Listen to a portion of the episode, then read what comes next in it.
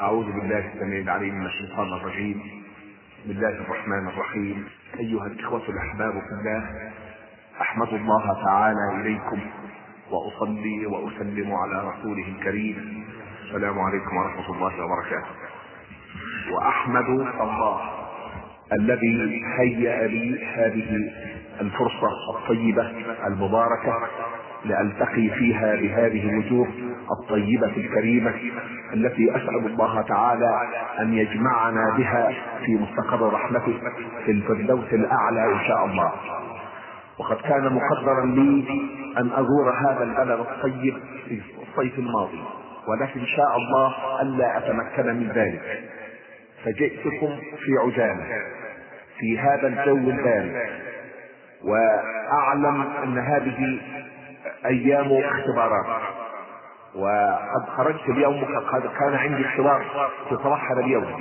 وأعلم أن هذا الوقت غير مهيئ لمثل هذه الجلسة الطيبة ولكن أسأل الله تعالى أن يجمعني بكم في وقت آخر يكون أكثر مناسبة وأكثر تهيئا من فرصتنا هذه وأن يبارك لنا في جمعنا هذا. إنه سميع قريب مجيب الدعاء. وبعد أيها الأحباب لا بد لنا كمسلمين أن نؤمن إيمانا لا يبقى إليه شك. في أن القرآن الكريم هو معجزة المصطفى صلى الله عليه وسلم وهو المعجزة الخالدة التي لا تنتهي عجائبها ولا تبلى معجزاتها على مر الأيام ولا كر الدهور مصداقا لقول رسولنا صلى الله عليه وسلم في وصفه لكتاب الله أنه لا تنتهي عجائبه ولا يخلق على كثرة الرد. ولا بد لنا كمسلمين أن نؤمن إيمانا لا يبقى إليه شك أن القرآن الكريم هو الوحي السماوي الوحيد المحفوظ بين أيدي الناس بنفس اللغة التي نزل بها. اللغة العربية كلمة كلمة وحرفا حرفا محفوظا بحفظ من الله. إنا نحن نزلنا الذكر وإنا له لحافظون. وهذه هي الميزة الكبرى التي تميز أتباع محمد صلى الله عليه وسلم عن أتباع الرسل السابقين. ففي الوقت الذي حفظ فيه القرآن بحفظ الله ضيعت كل الكتب السماوية السابقة. أو تعرضت إلى قدر هائل من التحريف والتبديل والتغيير فأخرجها عن اطارها الرباني وأفسدها إفسادا هائلا. وأصدقهم القول أني في حواري مع غير المسلمين لم أجد حجة أبلغ ولا أقوى من هذه الحجة الظاهرة. أن الدين في أصوله يقوم على ركائز أربع العقيدة والعبادة والأخلاق والمعاملات. وهذه الركائز الاربع تقوم كلها إما على قضايا غيبية لا يستطيع الإنسان أن يجري فيها جوابا أو قضايا تتعدى حدود القدرة البشرية.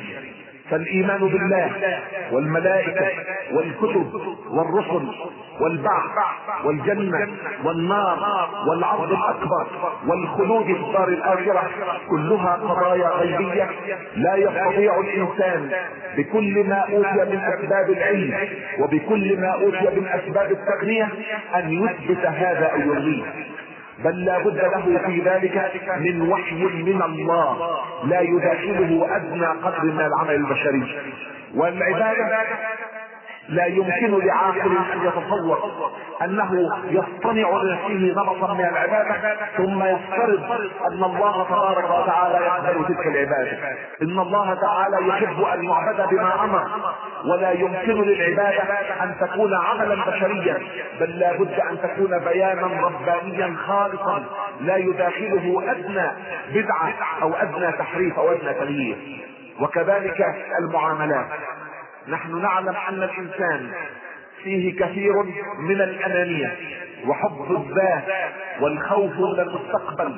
ومحاولة المحافظة على العيش وأن ذلك بغير هداية ربانية ربما يقوده إلى التعدي على حقوق الآخرين بل يقوده في الأحيان الغالبة على الظلم وعلى التجاوز على حدود غيره من الناس.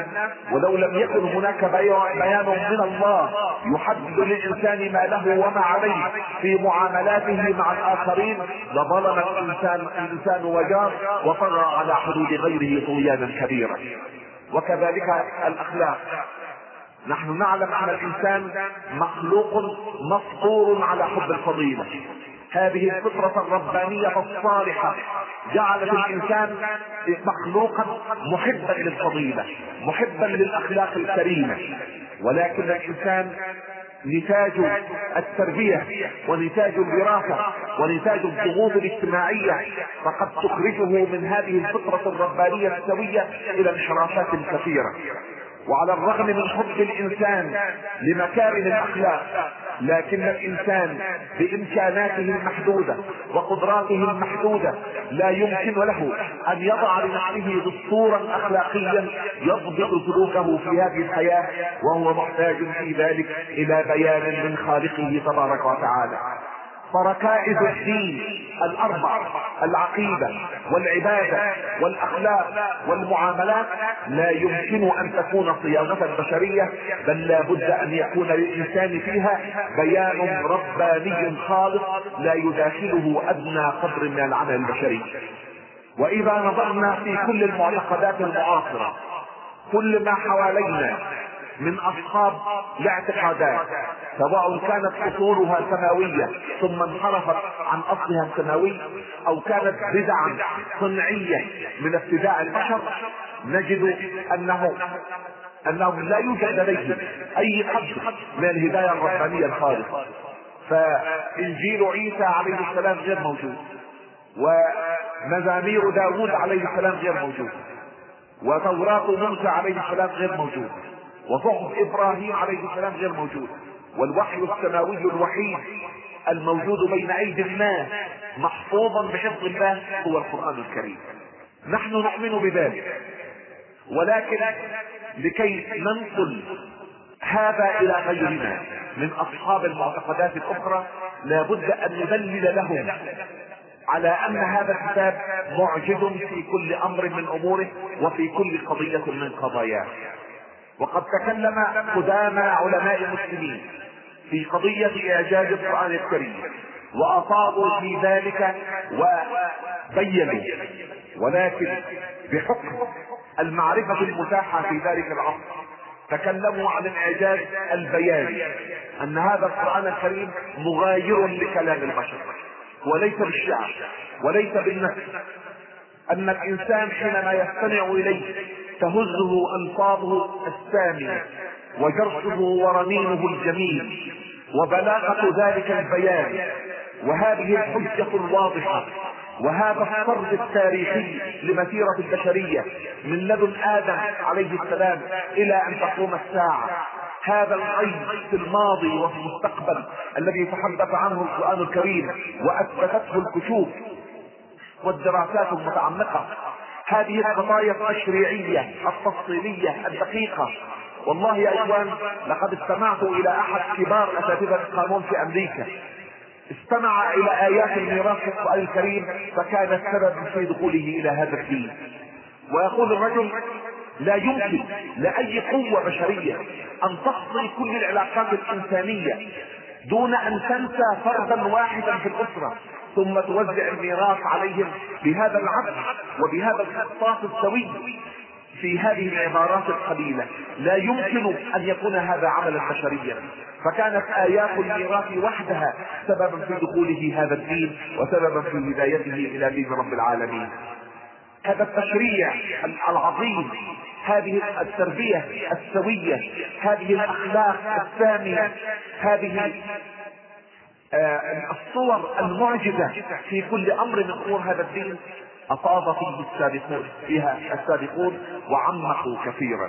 ولا يتسع المجال لسردها ولكننا نحيا في عصر العلم. وإذا لم نستطع أن نثبت لغير المسلمين انطلاقا من منجزات هذا العصر أن هذا القرآن لا تنتهي عجائبه. ولا يطلق على كثرة الرد. نكون قد قصرنا في حق هذا الكتاب تقصيرا كبيرا. وهنا ودي أن أفرق بين قضيتين أساسيتين. قضية التفسير العلمي للقرآن الكريم وقضية الإعجاز العلمي للقرآن الكريم. وهما قضيتان مختلفتان تماما.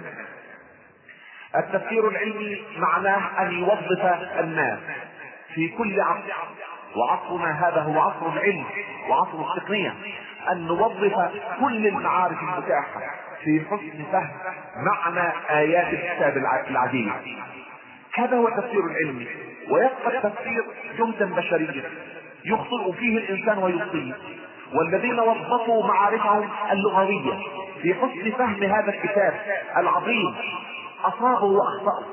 ويبقى التفسير عملا بشريا ينعكس على فاعله ولا يمس جلال القرآن من قريب أو بعيد. فالتفسير العلمي للقرآن الكريم محاولة توظيف المعارف الكونية المتاحة في حسن فهم هذا الكتاب العظيم وفي حسن استيعاب دلالة آياته الكريمة. وهذا من واجب كل أمة. لا يجوز لنا أن نحيا على جهود الأمم السابقة العلماء المسلمين السابقين على فضلهم وعلى فتحهم فقد بذلوا اقصى ما يستطيعون في خدمة كتاب الله. وعلى هذه الأمة أن توظف هذه المعارف المتاحة. في عصر يعرف باسم عصر تفجر المعرفة. أن نوظف هذه المعارف المتاحة في حسن فهم كتاب الله تحقيقا لقول المصطفى صلى الله عليه وسلم في وصفه لهذا الكتاب العزيز أنه لا تنتهي عجائبه ولا يخلق على كثرة الرأس ومن أبلغ صور الإعجاز في كتاب الله أننا نجد أن الحقيقة الكونية يشار إليها في ألفاظ قليلة ولكن لها من الشمول ولها من الايجاز ولها من القدرة على استيعاب المعارف البشرية ما لم يتوفر لكلام البشر على الإطلاق. تنزل الآية تتحدث عن أمر من أمور هذا الكون. ونحن نعلم أن القرآن ليس في الاصل كتاب علم مع ليس كتاب معرفة باشياء هذا الكون هو كتاب هداية. كتاب تربية كتاب أخلاق كتاب بناء للإنسان من الداخل إقامة الإنسان رقيبا على نفسه تفهيما للإنسان لحقيقته ولحقيقة رسالته في هذه الحياة ولمصيره من بعدها. ولكن ربنا تبارك وتعالى في معرض استدلاله على قدرته وفي معرض محاجته للكافرين والمجاهدين والمناوئين يعرض لابداع خلقه في هذا الكون.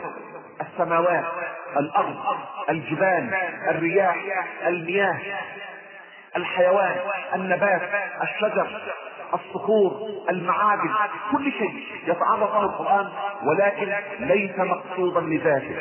فالقضايا قضايا المعرفة بأشياء هذا الكون تركت لاجتهاد الإنسان. ولاتساع دائرة المعرفة البشرية سنة وراء سنة وقرنا وراء قرن. ولكن القرآن نزل في القضايا التي لا يستطيع الإنسان أن يضع لنفسه بنفسه فيها جوابا.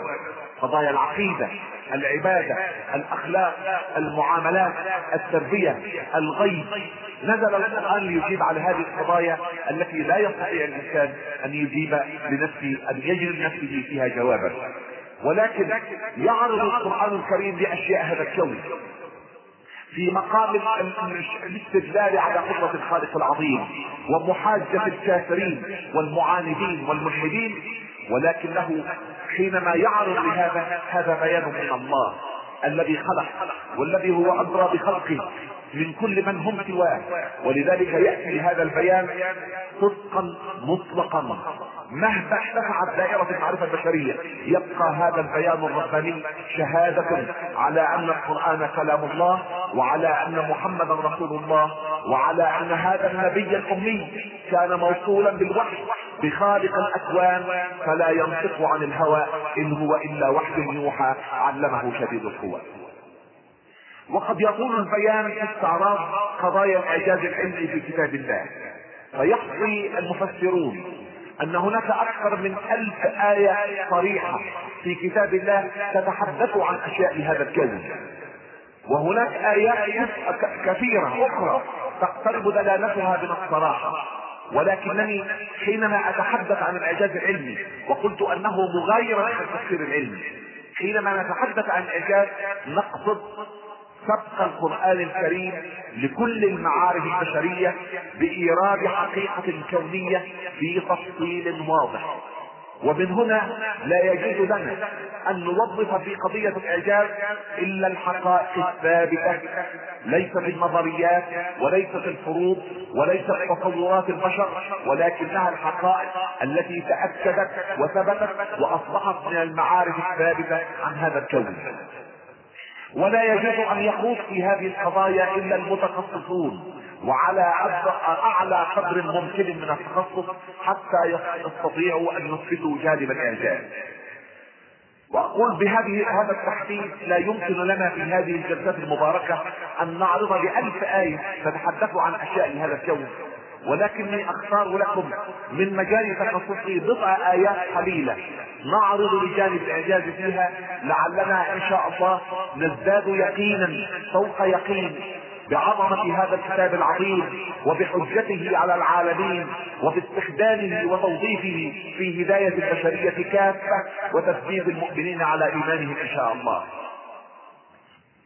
من أكثر هذه الآيات تأثيرا في قلبي.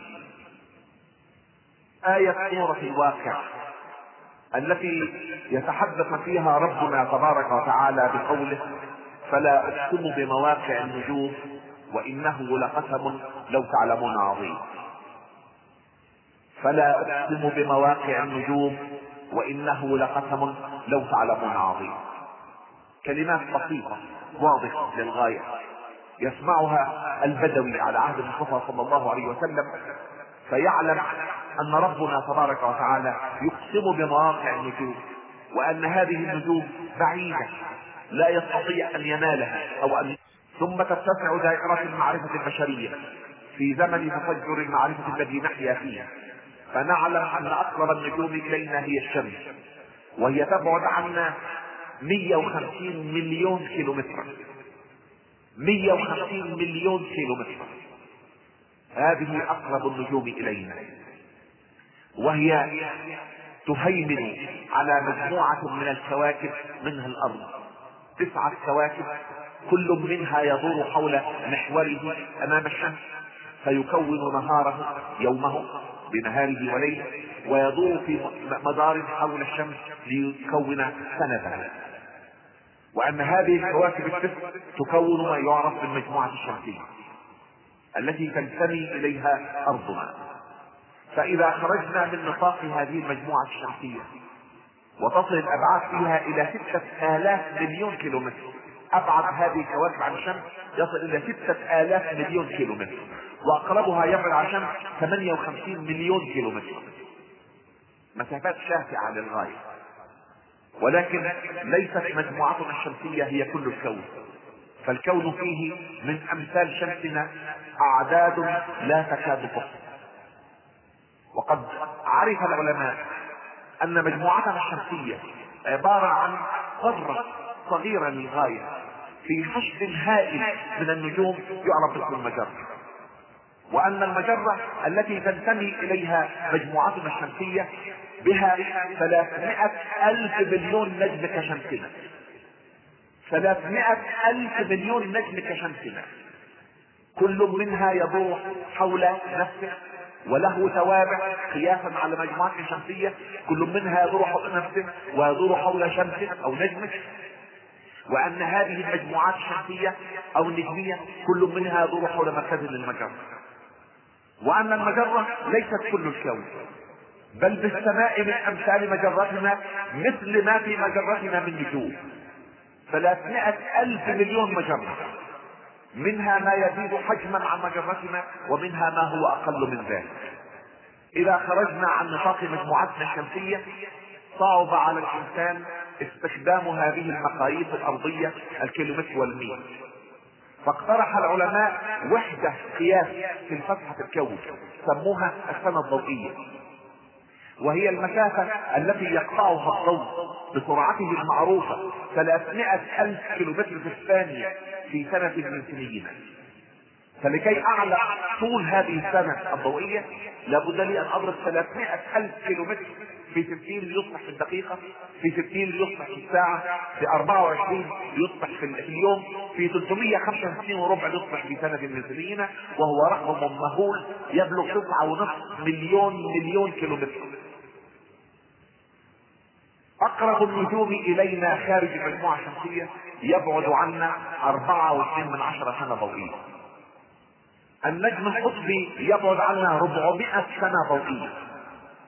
بمعنى أن الضوء الذي نراه قادما من نجم القطب الآن ظل يسير إلينا 400 سنة.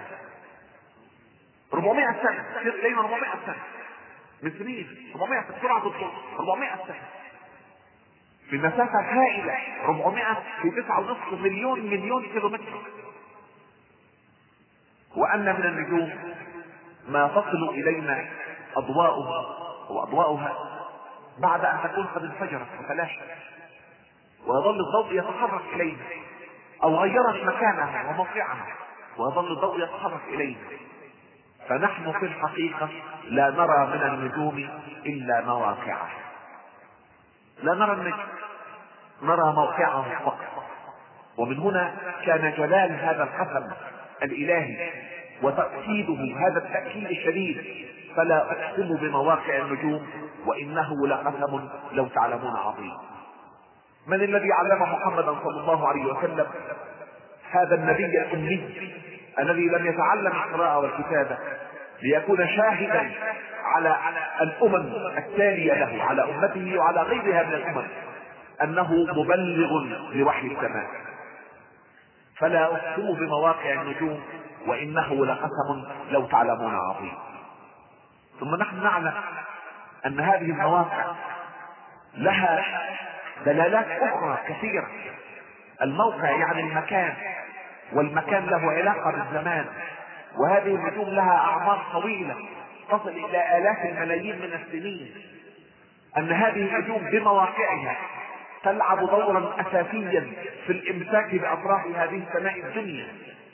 حقيقة إن ربنا تبارك وتعالى هو الذي يمسك بالسماوات والأرض أن تزولا ولكن له سننه ومن سنن الله في هذا الإمساك هذه القوى الهائلة التي تربط هذه النجوم بعضها ببعض قوى الجاذبية التي تربط هذه النجوم ببعضها ببعض والتي تمسك بأطراف السماوات والأرض أن تزولا هذا القسم له دلالة أخرى أن مواقع النجوم قد تكون أهم من النجوم ذاتها.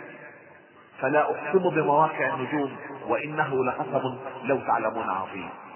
قد يطول الحديث عن النجوم والنجوم عبارة عن كرات من الغاز منها ما يشبه الشمس. تصل درجة حرارة الشمس عند سطحها ستة آلاف درجة مئوية. وعند جوفها أكثر من عشرين مليون درجة مئوية. غاز يغلب عليه الهيدروجين يتحد اتحادا نوويا بعملية تعرف الاندماج النووي.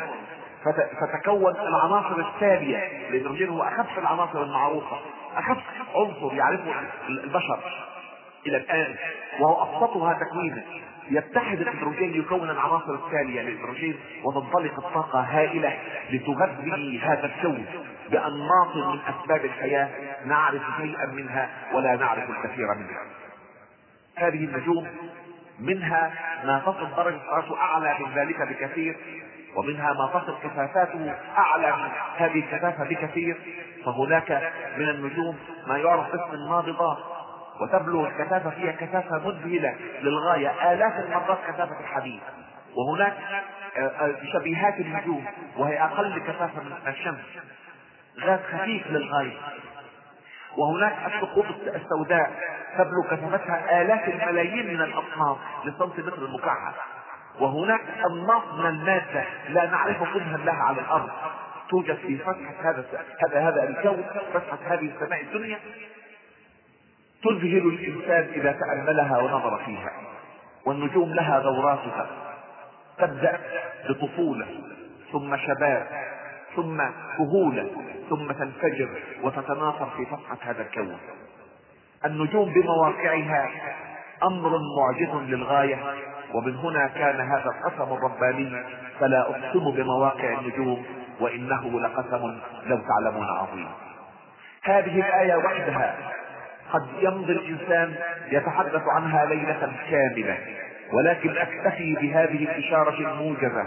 على هذا الجانب الاعجازي في كتاب الله ولم يكن هناك ما يضطر محمدا صلى الله عليه وسلم أن يخوض في هذه القضايا لو لم يكن ذلك بيانا من الخالق.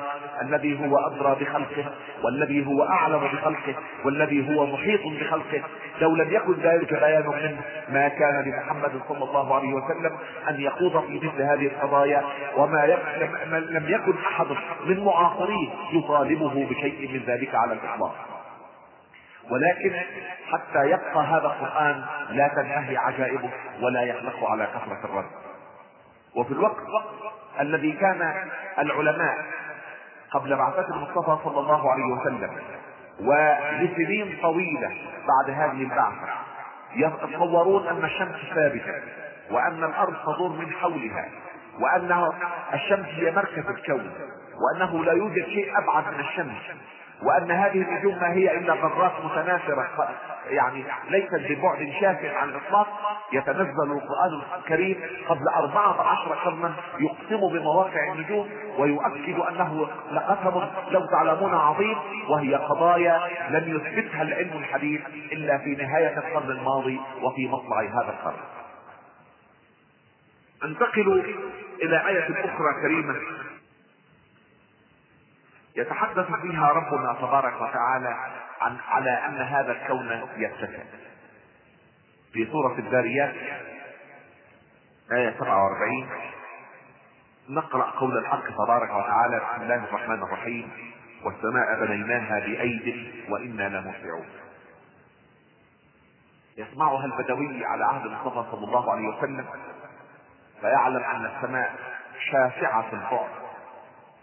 واسعة غاية الاتساع وأن الذي أبدعها بهذا الاتساع قادر على أن يجعلها أكثر اتساعا. ولم يكن يخطر ببال أحد عبر هذه القرون الطويلة أن يأتي الإنسان في هذا القرن وفي مطلع هذا القرن ليؤكد بملاحظات كونية دقيقة أن الكون يتسع فعلا. وأن عملية الاتساع هذه مستمرة بطريقة منتظمة. وأن هذا الاتساع يستمر بمعدلات تصل إلى سرعة الضوء 300 ألف كيلومتر في الثانية. لكم أن تتخيلوا يا إخوان نحن في كل جزء من الثانية في موقع مختلف من هذا الكون. في كل جزء من الثانية الكون يتسع بمعنى أن المجرات تتباعد عن بعضها. ويصورها البعض بالبالون الذي ينتفخ بطريقة تلقائية مستمرة وعلى سطحه هذه المجرات كجزر متناثرة تزداد غربة وتباعدا بعضها عن بعض باستمرار وبطريقة مستمرة إلى نهاية لا يعلمها إلا الله. فمن الذي علم محمدا صلى الله عليه وسلم ذلك؟ ومن الذي كان يضطره أن يخوض في قضية كهذه قضية غيبية لم يكن أحد في عصره ولا لمئات السنين من بعده يعلم شيئا عنها. لم يكن لأحد في الحضارات السابقة على بعثة الرسول صلى الله عليه وسلم ولا لمئات السنين من بعده يعرف شيئا من ذلك.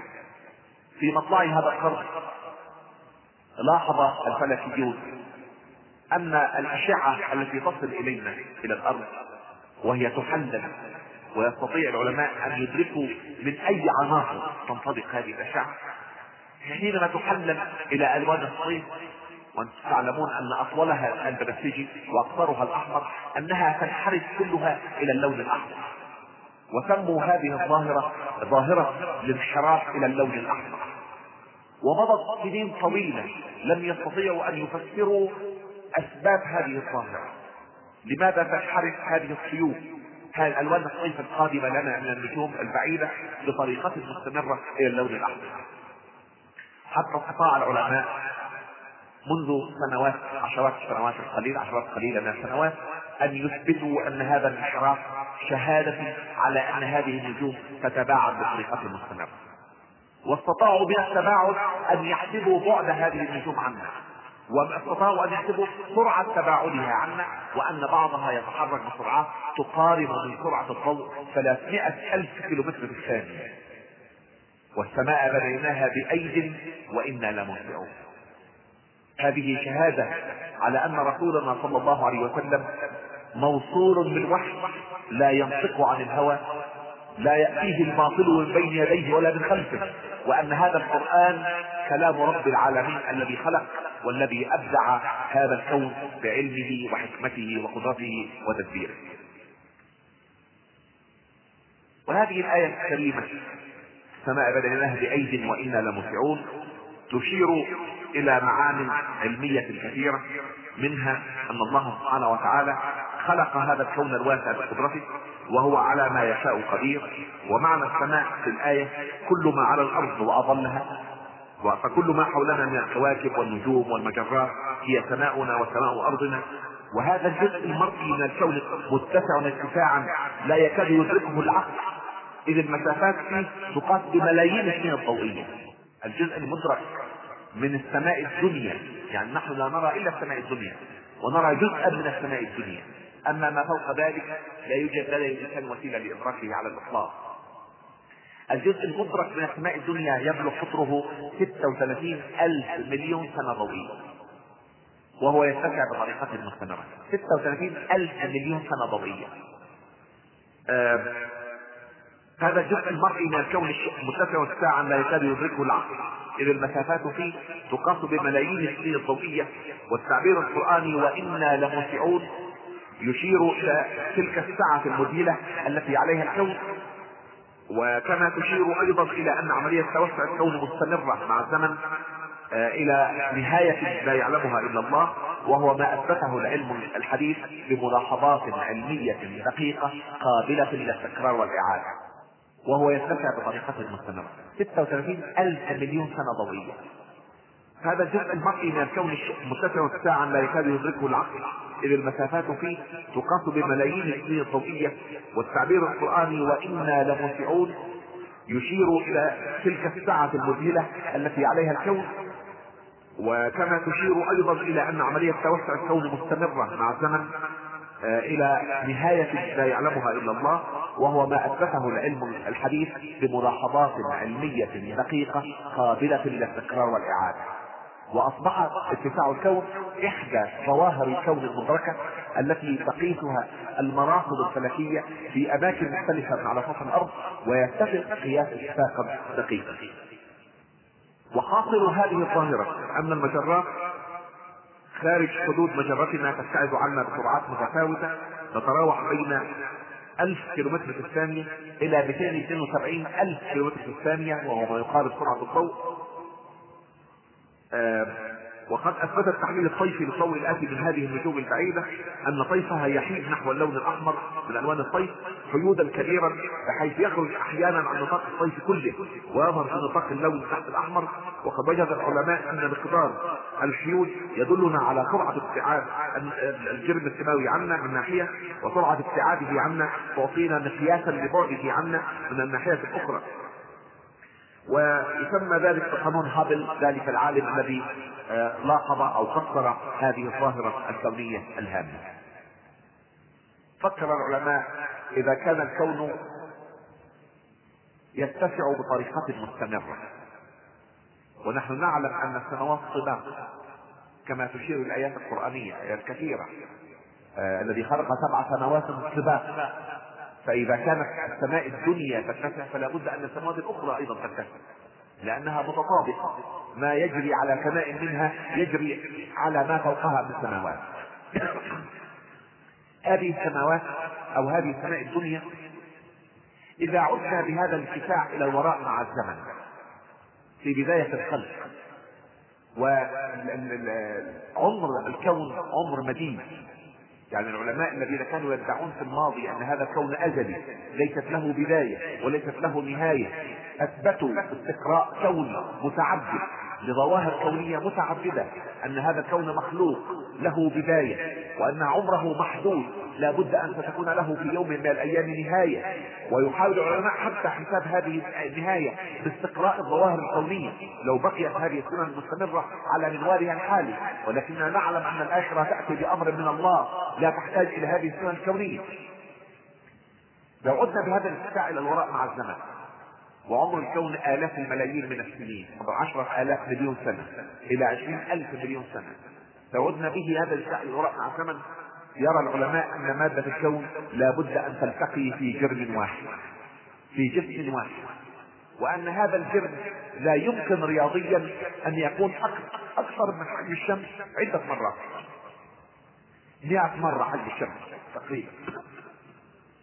وإذا التقت مادة هذا الكون المنظور الذي نراه في قطر دائرة نصف قطرها 36 18 ألف مليون سنة ضوئية أو قطرها 36 ألف مليون سنة ضوئية لابد أن يكون كونا كثيفا للغاية شديد الكثافة تبلغ كثافة كثافته 250 ألف مليون طن لسنتيمتر المكعب 250 ألف مليون طن لسنتيمتر مكعب ويقول العلماء أن هذه الكثافة لا يمكن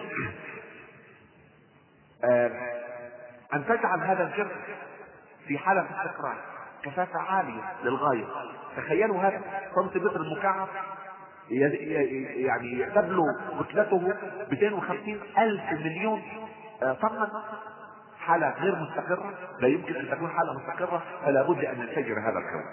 وقل بانفجاره تكونت سحابة من الدخان. هي التي أدت بإرادة الله وبتقدير الله إلى تكوين هذه الأجرام التي نراها في سطح السماء على تباين صفاتها وتباين هيئاتها. ويبقى هذا الاستقراء العكس من اتساع الكون أن تلتقي مادة الكون المنظور في جر واحد. نجد ذلك في كتاب ربنا تبارك وتعالى في قول الحق سبحانه وتعالى في سورة الأنبياء. بسم الله الرحمن الرحيم. أولم يرى الذين كفروا أن السماوات والأرض كانتا رتقا ففتقناهما وجعلنا من الماء كل شيء حي. أن السماوات والأرض كانتا رتقا ففتقناهما وجعلنا من الماء كل شيء حي. والفتق عكس الرتق الفتق هذا هو الانتشار والرتق اللم والجمع ويعني التركيب. فهذه قضية لم تعرف إلا في مشارف على مشارف هذا القرن والعشرات الأخيرة من هذا القرن تأكدت هذه النظرية ووصلت إلى مستوى الاستحسان العلمي. لا نقول أنها حقيقة لكننا ندعمها بالآية القرآنية. نجد لها سندا من كتاب ربنا ربنا تبارك وتعالى. هذا القول أن مادة الكون المنظور كانت كلها جرما واحدا. هذا الجرم ذي كثافة عالية للغاية يسمونها الكثافة النووية. تبلغ كتلة السنتيمتر المكعب منها 250 ألف مليون طن شيء غريب. من الذي علم محمد صلى الله عليه وسلم ذلك؟ وما الذي كان يضطره أن يخوض في مثل هذه القضايا لو لم يكن ذلك وحيا من الله وشهادة عبر الأزمنة وعبر الأجيال القادمة أن القرآن كلام الله وأن محمدا صلى الله عليه وسلم لا ينطق عن الهوى. يقول العلماء أن هذا الجرم الابتدائي للكثافة العالية للغاية صاحب الكثافة النووية حينما انفجر تحول إلى غلالة من الدخان. قالوا في البداية أنها غلالة ترابية. قالوا أن هذا التراب حار وداكن ويغلبه غاز أغلب مكوناته غاز ولا نجد كلمة. أدق في وقت ذلك من لفظه الدخان. حينما نرى الدخان الذي يتصاعد من أي نار نوقدها سواء النار من الفحم ولا من الحطب ولا نجد أن الدخان الذي يتصاعد غاز به بعض الجسيمات الصلبة. له شيء من الدفنة وله شيء من الحرارة. حينما نقرأ وصف العلماء لبداية الخلق بعد عملية الانفجار هذه لا يمكن أن نجد كلمة أدق من لفظ دخان الذي استخدمه القرآن الكريم في قول الحق تبارك وتعالى في سورة فصلت ثم استوى إلى السماء وهي دخان فقال لها وللأرض ائتيا طوعا أو كرها قالتا أتينا طائعين. ثم استوى إلى السماء وهي دخان فقال لها وللأرض ائتيا طوعا أو كرها قالتا أتينا طائعين. من الذي علم محمدا صلى الله عليه وسلم ذلك؟ والأمم من قبله ولقرون طويلة من بعده تفترض أن هذا الكون ثابت على حاله. أزلي أبدي ليس له بداية ولا تكون له نهاية. هكذا وجدنا وهكذا وجد الكون. من الذي اضطر محمد صلى الله عليه وسلم أن يخوض في هذه القضايا الغيبية التي لم يكن لأحد على عهده صلى الله عليه وسلم إلمام بطرف منها؟ ولكنه البيان القرآني الشاهد على أن القرآن كلام الله والشاهد على صدق نبوة محمد صلى الله عليه وسلم وصدق اتصاله بالوحي. ثم استوى إلى السماء وهي دخان فقال لها وللأرض ائتيا طوعا أو كرها قالتا أتينا طائعين.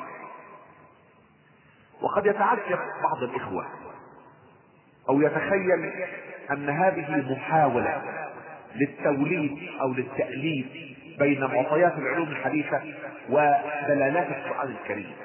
ولكني أؤكد لكم أيها الأحباب أن من آيات الله المعجزة أن ربنا تبارك وتعالى ترك للإنسان في هذا الكون دلالات استقرائية صحيحة واضحة قابلة للتكرار والإعادة يعلم بها كيف كيف بدأ الخلق.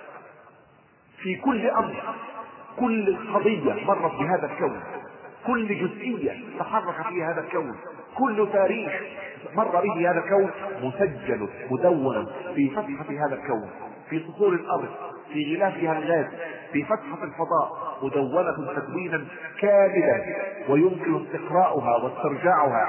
إذا لم يسمح الإنسان لعقله أن يشط أو للشيطان أن يداخله بخيالات أو بظنون إذا اعتمد على استقراء أشياء هذا الكون فإنه يصل إلى نتائج قطعية تدله دلالة صحيحة على كيف بدأ الخلق. قل سيروا في الأرض فانظروا كيف بدأ الخلق. ولا قد لا يتسع المقام للخوض في ذلك ولكن اذا استفسر أحدكم فلا مانع من الحفاظة في هذه القضية. يضع العلماء مراحل متتالية لخلق هذا الكون.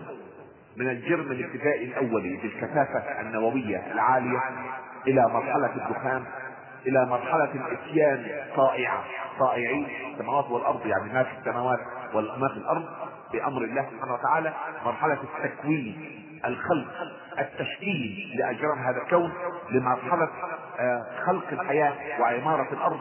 هناك أدلة كثيرة يعني يستقرئها العلماء من أشياء هذا الكون استقراء آه علميا مبنيا على الملاحظة والاستنتاج آه الملاحظة القابلة للاستقرار والإعادة والتي لا يداخلها شيء من الشك أو شيء من الظن.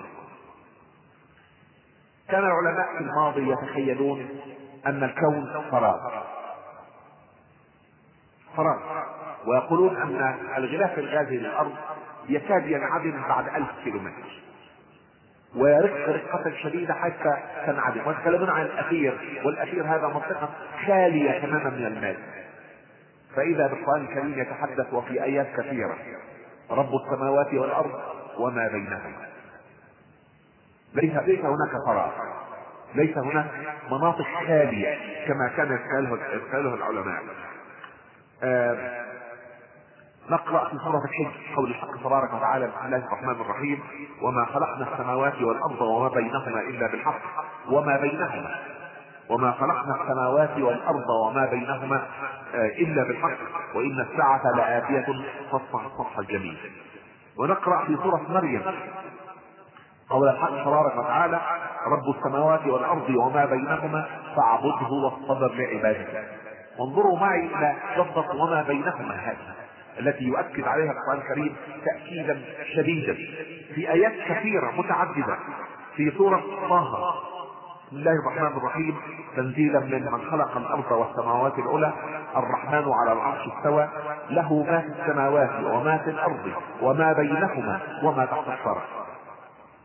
آه في سورة الفرقان. بسم الله الرحمن الرحيم. الذي خلق السماوات والأرض وما بينهما في ستة أيام. في سورة قاف ولقد خلقنا السماوات والأرض وما بينهما في ستة أيام وما مسنا من لغوب. ايات كثيرة في سورة النبأ.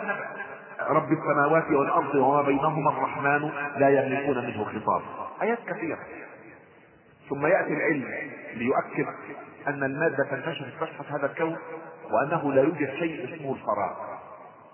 حتى المسافات التي تنتج عن تباعد هذه المجرات تباعدا هائلا عن بعضها تتخلق فيها المادة في الحال لتملأها ولولا ذلك ما وصلتنا أضواء هذه النجوم الضوء لا يتحرك في الفراغ لولا أن وجود هذه المادة ما وصلتنا ضياء هذه النجوم فأكد العلماء في السنوات الأخيرة من هذا القرن أنه لا يوجد شيء اسمه فراغ.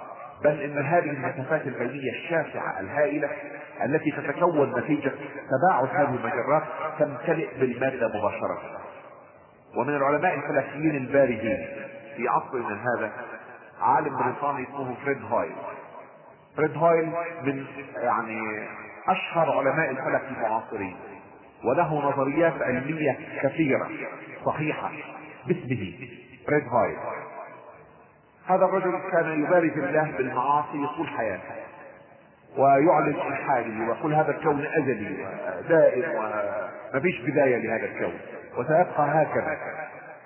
وكان يعلن الحاده في كثير من كتاباته حتى بلغ به السن مبلغه وتفرغ لاستقراء كتاباته واسترجاع معارفه في سن الحكمة. وفي سن الرصانة الذي لا تداخله أهواء الشباب وأهواء حب الشهرة وأهواء حب الظهور فكتب كتابا معي الآن اسمه الكون الذكي يقول كنا ننكر وجود خالق من قبل فإذا بالخالق يؤكد لنا وجوده بامتلاء الفراغات الناتجة عن هذه المجرات بمادة تتخلق من حيث لا ندري. من أين تأتي هذه المادة؟ أن فهذه شهادة بأن الذي خلق هذا الكون هو الذي يخلق هذه المادة ليملأ بها هذه المسافات الشاسعة التي تتكون بين المجرات المتباعدة عن بعضها. والكتاب يعد بكثير من القضايا الإيمانية الرائعة التي تشهد برصانة العقل وبحكمة السن وبحكمة التدبر في الخلق في وقت السعة في غير أوقات حب الشهرة وحب الظهور وحب الاستعلاء في الأرض. ثم الآن تخطى السبعين سنة بدأ يكتب هذا الكلام وينقض ما كتبه في شبابه. وأعتقد أن رجلا كهذا لو بادرنا بالاتصال به وعرضنا عليه الإسلام هو مهيئ تهيئة ذهنية تامة لقبول الإسلام الآن. قد رتبنا رحلة للقائه في العام الماضي ولم يشاء الله أن نلتقي به ولعلنا أن نلتقي به هذه السنة إن شاء الله. وسيكون دخول هذا الرجل في الإسلام إذا شاء له الله الهداية حدثا كبيرا هائلا لأن مثل هذه العقليات العلمية البارزه المشهورة إذا شهدت أنه لا إله إلا الله وأن محمدا رسول الله كان لشهادتها فضل بعيدا عند عوام الناس وعند الجماهير التي ليس لها آه، وقت لكي تتدبر أو تنظر في حكمة هذا الخلق ولا في إعجاز القرآن الكريم. في الحديث الصحيح يقول رسولنا صلى الله عليه وسلم أطت السماء أطا وحق لها أن تأط ما في أربعة أصابع إلا وفيها ملك قائم أو راكع أو ساجد يعبد ربه. أو كما قال صلى الله عليه وسلم لا يوجد فراغ كونه مزدحم بالخلق ولكنه خلق لا ندركه لا نعرفه لا نعلمه. ليس لدينا وسائل للإلمام به. ويقول في الحديث الصحيح صلى الله عليه وسلم سبحان الله عدد ما خلق في السماء سبحان الله عدد ما خلق في الأرض سبحان الله عدد ما خلق بينهما عدد ما خلق بينهما. والعلماء في العالم كله كانوا يقولون أن الكون فراغ بعد نطاق الغلاف هذه الأرض لا يوجد فيه شيء. من الذي علم محمد صلى الله عليه وسلم ذلك؟ إذا لم يكن موصولا بخالق السماوات والأرض. ثم يؤكد القرآن الكريم في جانب إعجازي واضح أن الخلق قد تم على مراحل طويلة. وقبل أن أعرض بذلك أود أن أؤكد أن ربنا تبارك وتعالى قادر على أن يقول لشيء كن فيكون. إنما أمره إذا أراد شيئا أن يقول له كن فيكون. لا يعذبه أمر في السماوات ولا في الأرض سبحانه وتعالى. هو مالك هذه الأكوان مدبر أمرها وصاحبها وربها وإلهها. ويعني أمره أسرع من المسافه بين الكاف والنون ولكنه سبحانه وتعالى خلق هذه الأكوان في مراحل ومراحل يستطيع العقل البشري أن يستوعبها. والعقل البشري وهو أعظم نعم الله سبحانه وتعالى على الإنسان نعمة عظيمة. ولكنه قدرة محدودة. قدرة هذا العقل البشري محدود للغاية. ولذلك نعلم أن العقل البشري يحتاج إلى مدى زمني ليستوعب. ولذلك المعارف الكونيه تحتاج إلى تراكم سنين طويلة تجمع فيها الملاحظات حتى يستطيع العلم أن يصل إلى شيء من فهم حقائق هذا الكون إلى فهم شيء من حقائق هذا الكون. فربنا تبارك وتعالى لكي يعطي هذا الإنسان المخلوق المكرم وسيلة للاستخلاف في الأرض. وسيلة عمارة الحياة في هذه الدنيا. جعل الخلق في مراحل متدرجة. ترك له دلائل على كل مرحلة من هذه المراحل. وترك له سنن كونية تشهد على هذه المراحل. حتى تستطيع هذه الآلة الواهية التي يسمونها العقل البشري وهي من أعظم نعم الله على الإنسان أن تستوعب طريقنا الخلق وأن توظف سنن الكون في عمارة الحياة في هذه الدنيا. وربنا تبارك وتعالى يؤكد ذلك في آيات كثيرة. نقرأ في سورة فصلت قبل الحق تبارك وتعالى بسم الله الرحمن الرحيم قل أئنكم لتكفرون بالذي خلق الأرض في يومين. وهو قادر أن يجعلها في ثانية في لحظة. خلق الأرض في يومين وتجعلون له أندادا. ذلك ذلك رب العالمين. وجعل فيها رواسي من فوقها وبارك فيها وقدر فيها أقواتها في أربعة أيام سواء للسائلين. ثم استوى إلى السماء وهي دخان. فقال لها وللأرض ائتيا طوعا أو كرها. قالتا أتينا طائعين. فقضاهن سبع سماوات في يومين وأوحى في كل سماء أمرها. وزينا السماء الدنيا بمصابيح وحفظا. ذلك تقدير العزيز العليم. ربنا تبارك وتعالى قادر على أن يبدع هذا الكون بكل ما فيه بكل تعقيداته بشفاعة اتساعه بدقة حركته بتعقد هذه الحركة بكل ما فيه من خلق المسافة بين الكاف والنون ولكن لو تم ذلك ما استطاع الإنسان هذا المخلوق المكرم أن يستوعب شيئا من أسرار الخلق ولا أن يستلهم سنة من سنن الخالق فيستخدمها ويوظفها في عمارة الحياة في هذه الدنيا. فربنا تبارك وتعالى جعل الخلق متدرجا على مراحل ترك من كل مرحلة سنة كونية.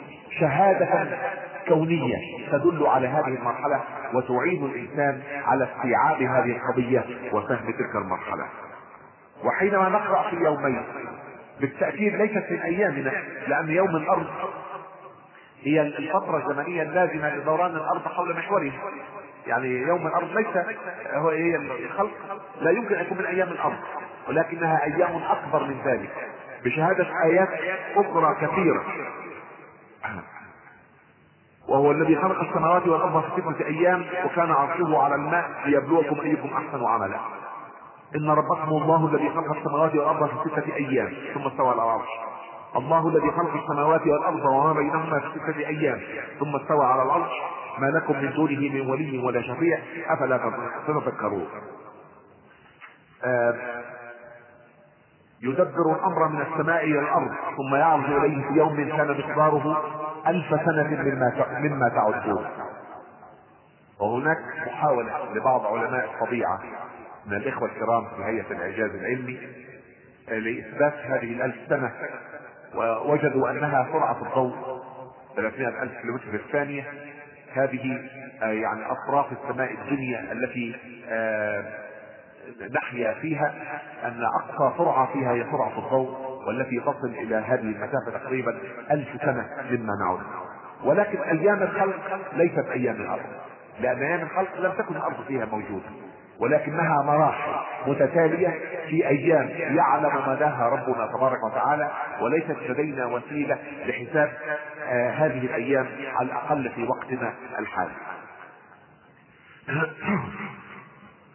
نقرأ في سورة المعارف تعرض الملائكة والروح إليه في يوم كان مقداره خمسين ألف سنة. فهناك عند ربنا أيام لها مدى آه مختلف. كل يوم له مدى. وهذا دليل على أن الخلق تم في مراحل والعلوم الكونية والعلوم التجريبية كلها تؤكد على أن خلق هذا الكون تم في مراحل.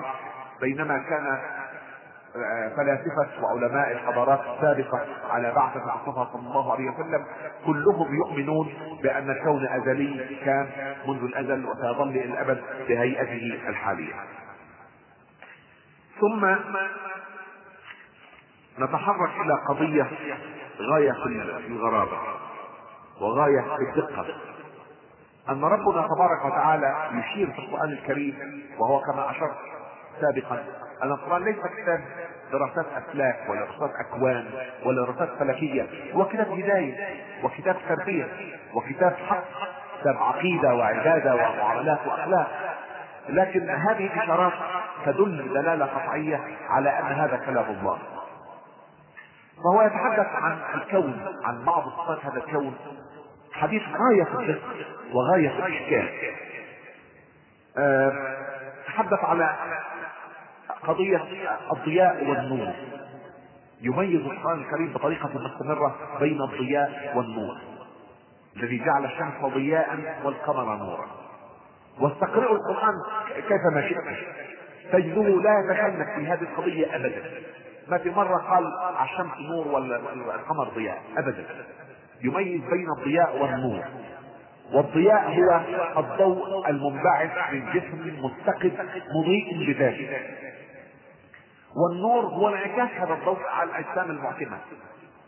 العلم التجريبي بكل ما وصل إليه الآن ونحن في قمة من قمم المعرفة بأشياء هذا الكون المعرفة المادية لم يفرقوا بين الضياء والنور القرآن الكريم يفرق تفريقا واضحا في آيات كثيرة. نقرأ في سورة نوح قول الحق تبارك وتعالى بسم الله الرحمن الرحيم ألم تروا كيف خلق الله سبع سماوات طباقا وجعل القمر فيهن نورا وجعل الشمس سراجا. لم يكن أحد يعرف أن الشمس سراج الآن فقط عرفنا أن الشمس سراج وقوده غاز الهيدروجين ويستعمل الهيدروجين بتفاعل نووي. عملية تعرف للاندماج النووي فتنطلق الطاقة هائلة. تصل بحرارة سطح الشمس إلى 6000 درجة مئوية. وبحرارة جوفها إلى 20 مليون درجة مئوية. نحن نعلم أن ذلك التفريق لم يكن أحد يعرفه أبدا. كان الشعراء والأدباء يتغزلون في القمر ويتخيلون أنه جسم مضيء. فإذا بالعلم الآن يؤكد أن القمر جسم مصر وأنه لا يضيء إلا بسقوط أشعة الشمس عليه. آه وبدأ حرب وبنينا فوقهم سبعا شدادا وجعلنا سراجا وهاجا تبارك الذي جعل في السماء بروجا وجعل فيها سراجا وقمرا منيرا. حتى انتهي من هذه النقطة والذي جعل الشمس ضياء والقمر نورا وتتوقف في أذان العشاء ونستمر بعد ذلك إن شاء الله إذا شئتم. وصلى الله على سيدنا محمد.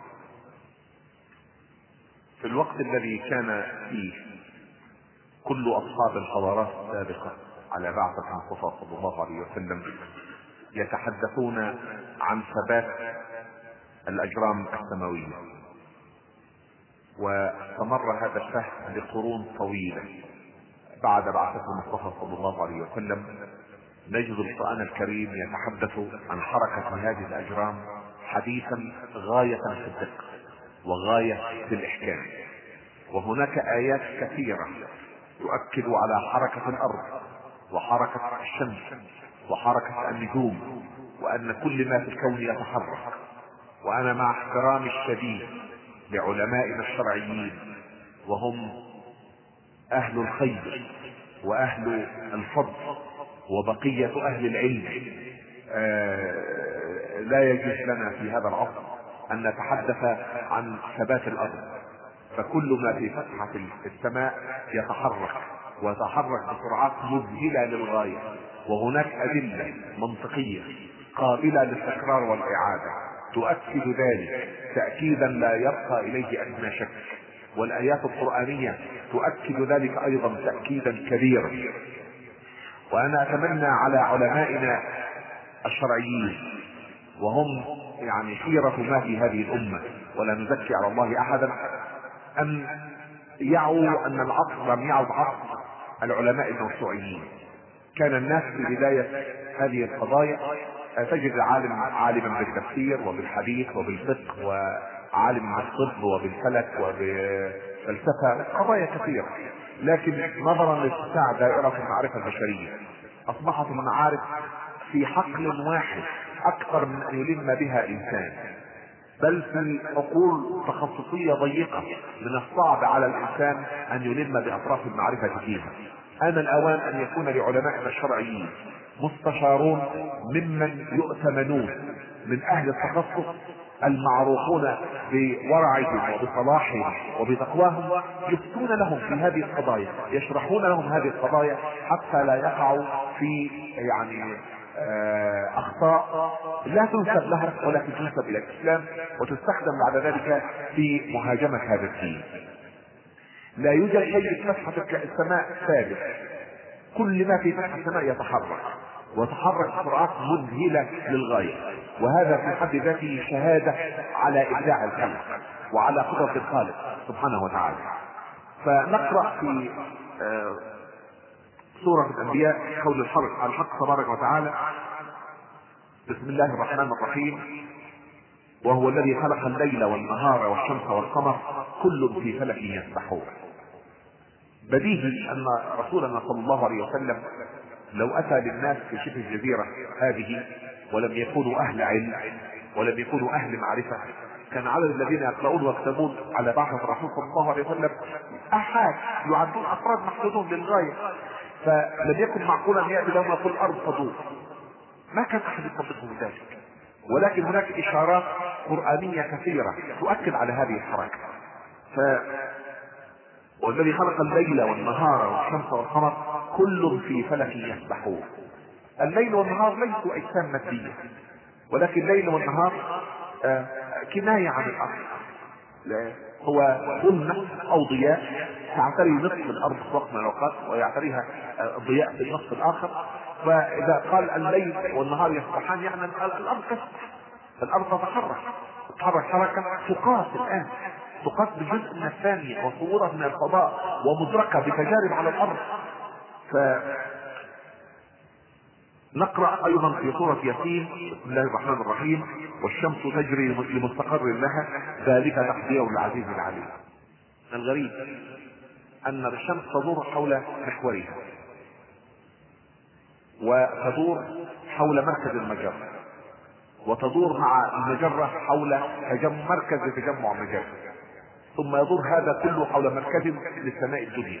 لا نعرفه وتدور الأرض في مدارها مرة كل 250 مليون سنة.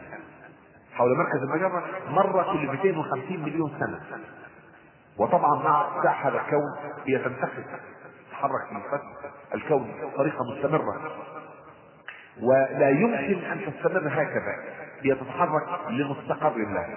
ولو أن هناك قراءة تقرأ لا مستقر لها لكن لمستقر لها أقرب للفهم العلمي الآن. الشمس تجري لمستقر لها لا نهاية. وتجري. والجريان حركة ذاتية.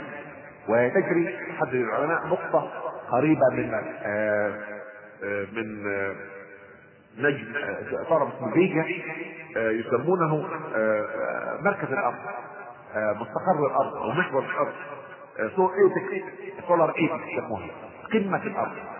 قمة الأرض. العلماء يحددونها الآن.